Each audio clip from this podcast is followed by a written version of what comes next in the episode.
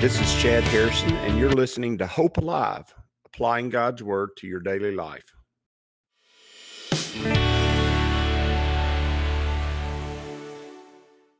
Hi, this is Chad Harrison, and I am the teaching pastor of Lake Community Church and have been serving as a pastor for 25 years. I'm also a practicing attorney. This podcast is designed to help you study God's Word and find God's will for your life. I pray in the name of Jesus right now that God would open up his word to you and allow you to see him and to know him and to know his will, that you might glorify him and that you might walk in faith and power each and every day, especially today. In Jesus' name. Good morning. Welcome to Lake Community Church's morning Bible study. We are in Genesis chapter 26, verse 6 through 9, and uh, we're dealing with the life of Isaac and his two sons, Jacob and Esau, and the different things that are going on in their lives, the different things that we can glean from it and learn from it, both about the world that we live in, but also about our own personal lives and uh, how we live. I think this is a important passage that we're dealing with, and it's important because it is a, a, normal reaction after God moves of the enemy, and it's also a normal reaction for us. And what I mean by that, what I mean by that is this Isaac was facing a famine. And uh, if you'll notice, there, there's a natural fear over that. There's nothing wrong with that. there's a worry about his circumstances and what's going to happen in his family's life and the people that he cares about's life and he is he is obviously afraid and worried and scared and he seeks out God and tries to find an answer for it because obviously he doesn't want his family to starve to death. And and by the way, fear in the sense of using it as an emotion to uh, tell us things, to give us understanding about the world that we live in. And by the way, uh, that generally is what our emotions do for us. They they allow us to understand in more depth and with more meaning, uh, they allow us to understand uh, the world that we're living in and the struggle that we're having. And maybe the difficulties or maybe uh, the situation that we're in. When we feel wronged or we, when we feel fear or we feel pain or when we feel a sadness or when we feel joy or love notice it just increases our ability to intake and to understand the world that we live in. Now, our emotions are also will lie to us. Our emotions are easily manipulated. They're easily manipulated by the world we live in. Uh, they're easily manipulated by our past and our past experiences, and they may not even be those past experiences may not even be true or real. They're just uh, they're just out there, and and we have struggled with it, or maybe we've experienced something that is really rough and terrible but in the midst of experiencing those we it just changed who we were changed changed how we saw the world or how we operated in the world and obviously it says here that that it says that Abraham had a famine during his time and we're not sure if Isaac was alive during that time period. Probably not. But that being obviously famine was an issue in the family. And it was a, a problem in the family. And so it can be off-putting. And God came and told him, He said, Listen, I'm going to take care of you in the midst of this. You don't go to Egypt, don't go to the world for your answers. You stay where in the right in the middle of my promises. You do exactly what I've told you to do. And so what does Isaac do? He hears God and he operates in faith. And that's exactly what he's supposed to be doing. He hears God and he operates in faith and he stays in Gerar and he stays in the area where his father had been. He stays where his father and his mother are buried and the land that they had purchased and from the Philistines and he stays around the king of the Philistines and so he is doing exactly what is supposed to happen. Now, I'm going to tell you this and this happens in life a lot. And when I say it happens in life a lot, it happens in life often. And I know that because I've experienced it many times myself. In fact, I've experienced it. I generally will experience it because I believe that God allows the enemy to do this because it, it focuses us. In fact, I know he does because of his conversation with Peter right before his death but he allows the enemy to roar at us. He, the Bible says that the devil is a roaring lion seeking whom he may devour. And what does that mean? It means that he is not to devour us on his own. He doesn't have the authority to do that, but he is seeking whom God will allow him to devour.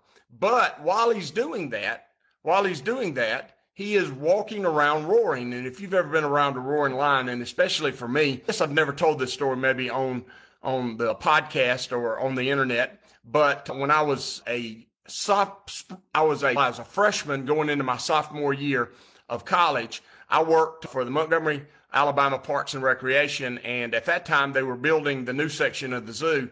Now, y'all need to realize, those of you who are watching, that that was 30 years ago. So it's not the new section of the zoo anymore. For me, it's the new section of the zoo because I remember the zoo when I was a little kid, and it basically expanded the zoo by it double, it tripled the size of the zoo. And for me, it was the new expansion of the zoo. For everybody else, it's not the new expansion of the zoo, but uh, for me, it was.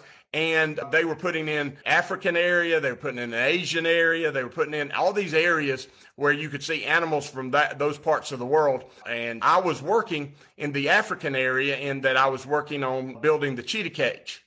And interestingly enough, cheetahs are not good jumpers. They don't jump very high, but they run very fast. And so you didn't have to build a cage that was tall enough to keep a tiger in, which can jump 20, 25 feet in the air. They had to build, you just got to build a cage high enough where the cheetah can't climb up it. And we were working on the cheetah cage, and right next to the cheetah cage was the lion enclosure.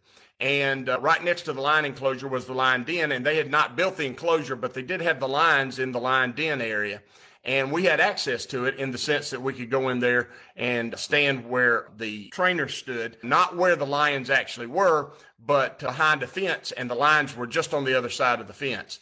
And uh, we went in that room, and when we went into that room, I was with two other guys, and they were between me and the door, and we were, were looking at the lions, and the lions weren't even moving. They didn't even act like they even cared that we were there. They, in fact, the truth is, the lions acted like we weren't there. They acted like we were cockroaches who'd come into the room, and they didn't care whether we existed or not. And and they were huge and they were massive and they were beautiful animals. The two guys I was with, they decided they would try to get their attention because it offended them that the lions had not noticed them. And they began to yell and holler, and the lions didn't move. They began to beat on the cage. And when I say beat on the cage, I mean they began to beat profusely on the cage. Lions didn't move. And then they began to then they began to jump up and down and hang on the hang on the uh, cage. Lions didn't move. Then one of them just stepped outside for a second, and I was just standing there watching it. And he brought in a little stick, maybe a stick about two feet long. And he, one of the lions was leaning, laying right next to the cage where you could actually touch the lion's hair because his back was sticking out of the cage. And the guy that I was with, he uh, took that stick and he poked that lion. And when he poked that lion, went. Now, for me, that's not very scary.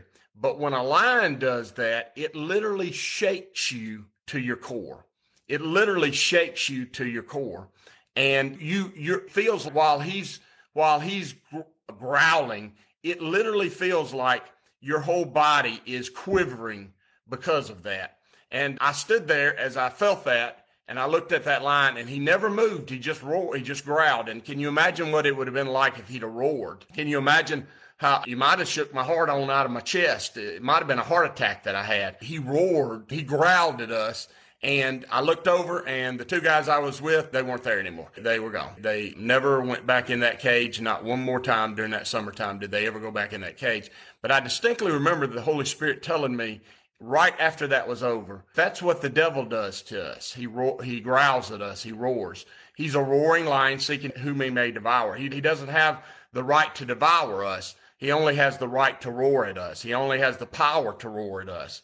And there'll be times in your life, there'll be situations, it won't be all the time and it won't be constant. It'll be situations in your life where the enemy will roar at you, where the enemy will come in and he will roar or he will growl at you and it will make you afraid. Now, the problem with that is fear is the uh, of faith. And the reason the enemy growls at us is to get us to stop operating in our faith. He is wanting us to, he wants us to cower down and stop being bold in what we're doing and what we believe. And that is how the growls and roars at us. And Isaac faces that in this situation. It says Isaac dwelt in Gerar, and the men of the place asked about his wife.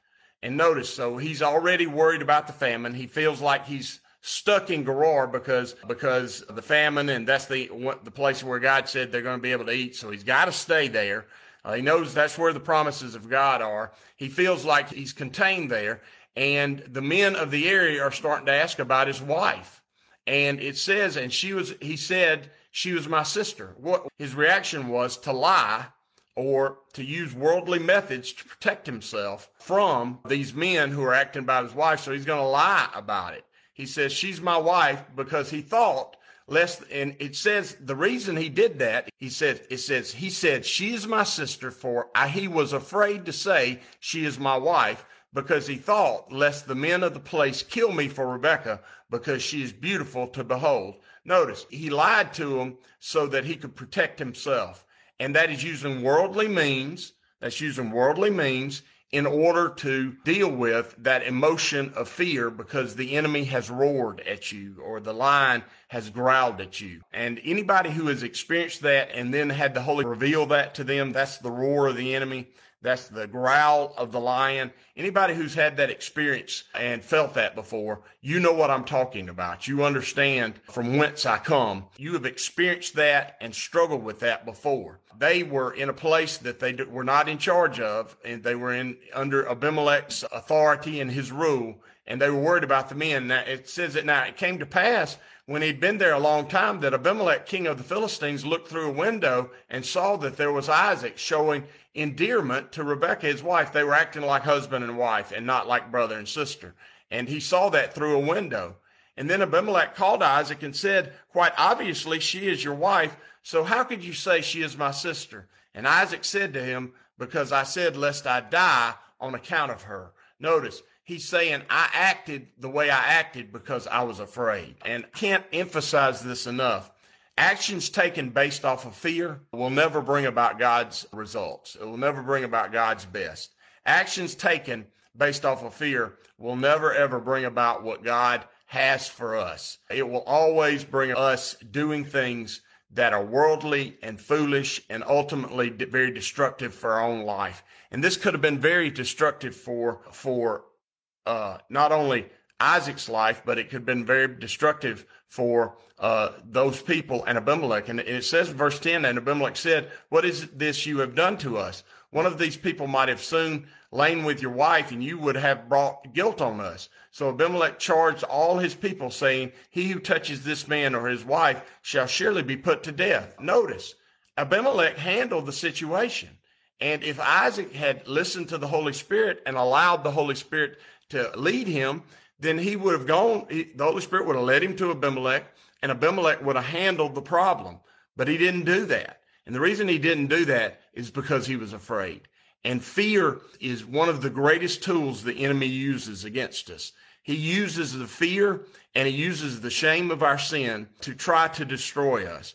And God's word clearly indicates that he has handled not only the guilt, not only the price, but the shame of our sin. We do not have to be ashamed of who we are anymore because we're not that. We're uh, children of the king. We're we're a people of the promise and we don't have to walk in fear anymore. And I'm talking about all kinds of fear. I'm talking about every situation of fear. If you feel panicked and you feel afraid in a situation, oftentimes that's the enemy roaring at you. Now, it may be that you're panicked and afraid because the building's on fire and you need to get out. And let me say this if that's the case, if you're panicked and afraid because the building is on fire and you need to get out, that's not the enemy. That's God showing you with your own eyes that there's a fire, get out of the building.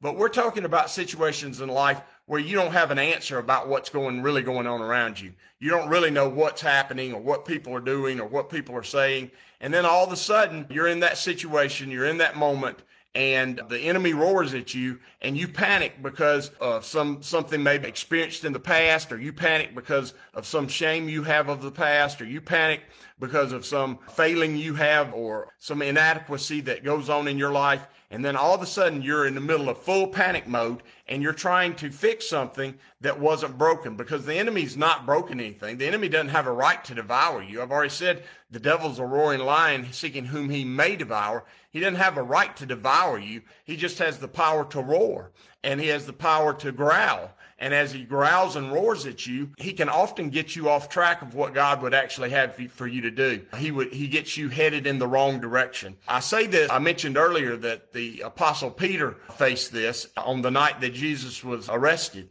and the day before he was crucified. Jesus said to Peter himself, Jesus said, the devil has desired to sift you as wheat. And then he says, and when it's over, he says, strengthen your brothers. What he's saying there is the devil has asked for the right to sift you. Now, he didn't say to eat you. He said to sift you. He's asked for the power to sift you as wheat. And, but he says when it's over, meaning the sifting, just because the enemy sifts you a little bit, just because the enemy has the power to sift you doesn't mean he's making you weaker. Because by the way, sifting removes the impurities. When we sift wheat, what we're doing is we're getting the husk out of it, we're getting the dirt out of it, and we're purifying, we're getting down to the very core of just actually having the kernel of wheat there. And so with with Peter, what he was saying to him is, listen, the enemy's desired to sift you as wheat, and when it's over, strengthen your brothers. What he's saying is, I'm going to let that happen. I'm going to let the enemy growl at you. I'm going to let the enemy roar at you. I'm going to let the enemy sometimes even sift you a little bit because it's going to purify you and make you stronger. But when those things are over, act in faith. Do what I've told you to do. Operate in who you're supposed to be.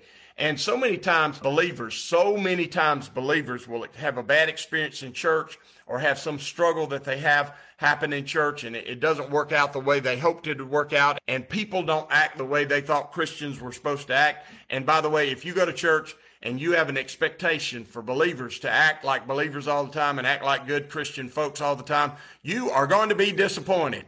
And I say that again? You are going to be severely disappointed. Why? Because they're just as messed up as you are. They're just as big as strugglers with their sin. They're just as big a, they just as, just have just as much trouble in their own lives. They have as much, as much shame over their past and they have, they have so, so many things that are issues for them in their own life. And if you expect them to act something that's far better than you, can tell you this. They should, they ought to, the church ought to operate that way, but that expectation is too much. It is far too much because that's not true about how God is. God is at work in people's lives, but that work is a hard work. That work is a long work and that work is a difficult work. And uh, for some believers, if you're going to get hurt in church, that just happens sometimes. And because you're dealing with people and understand that when that happens, that's not for the purpose of you saying, well, I'm throwing up my hands and getting out. It's for the purpose of you understanding that God's sifting you and giving you knowledge and insight into how the church works and how he operates in his church and the work he's doing and maybe even the work he's using you to do. And so I would say to you, when the enemy roars at you, when the enemy growls at you, when the situation seems like, uh oh, everything's going to come crashing, it's not going to. And you've got to remember the times in the past where this has happened and walk by faith. You've got to understand that the enemy is going to growl at you and roar at you in the moment, in, in the days to come. And you got to walk by faith. And then you've got to understand that other people are not going to operate in the same wisdom and the same power that you do because God is growing you and he may even be growing you so that you can be with them so that you can, so that your faith can build their faith. And so don't walk away from it. Don't let the enemy get you off track. Do what you're supposed to be. Be who you're supposed to be. Walk as you're supposed to walk. And if you'll do that, God will move in you. God will bless that. And you don't have to, you don't have to struggle with whether or not what I'm supposed to do about things you don't even have any idea about. You really don't know when the enemy's roaring at you. You don't know if anything's happening. Truth is, maybe nothing's happening. You just are afraid. And you know what? That is a malady common to man, fear. But fear is the opposite of faith, and it's a very limiting thing for a person's life. And a person who walks in fear as a believer will never ever experience the very best of God and can't walk in the power of God because fear is the enemy of our faith. And our faith is the source of our power. We trust in God and then he does his work, but we got to trust in him. And Isaac, he was the normal human being. He was exactly where he's supposed to be, right in the middle of God's will. And the enemy roared at him. And then he decided, I'm going to act like the world rather than act like I'm supposed to and walk with God. And what did, what happened? He caused all kinds of problems. Don't allow the roar of the enemy, which is going to happen in your life, get you off track. And don't let, don't allow the struggles or the difficulties you might have with church people keep you off track. Allow God to open your life up and allow you to walk in it and allow him to open your eyes up to see the opportunities of faith ahead of you. I believe that you're going to do that. In fact, I not only believe it, I believe it's part of God's actual eternal plan for you. And so I'm expecting it for you. I'm expecting you to walk in great power because you walk in great faith. And that faith is based on a great God and a great Savior, and His name is Jesus. As you go today, I pray that the Lord will bless you and keep you, that He'll make His face to shine upon you, and that He will give you hope and peace today in Jesus' name.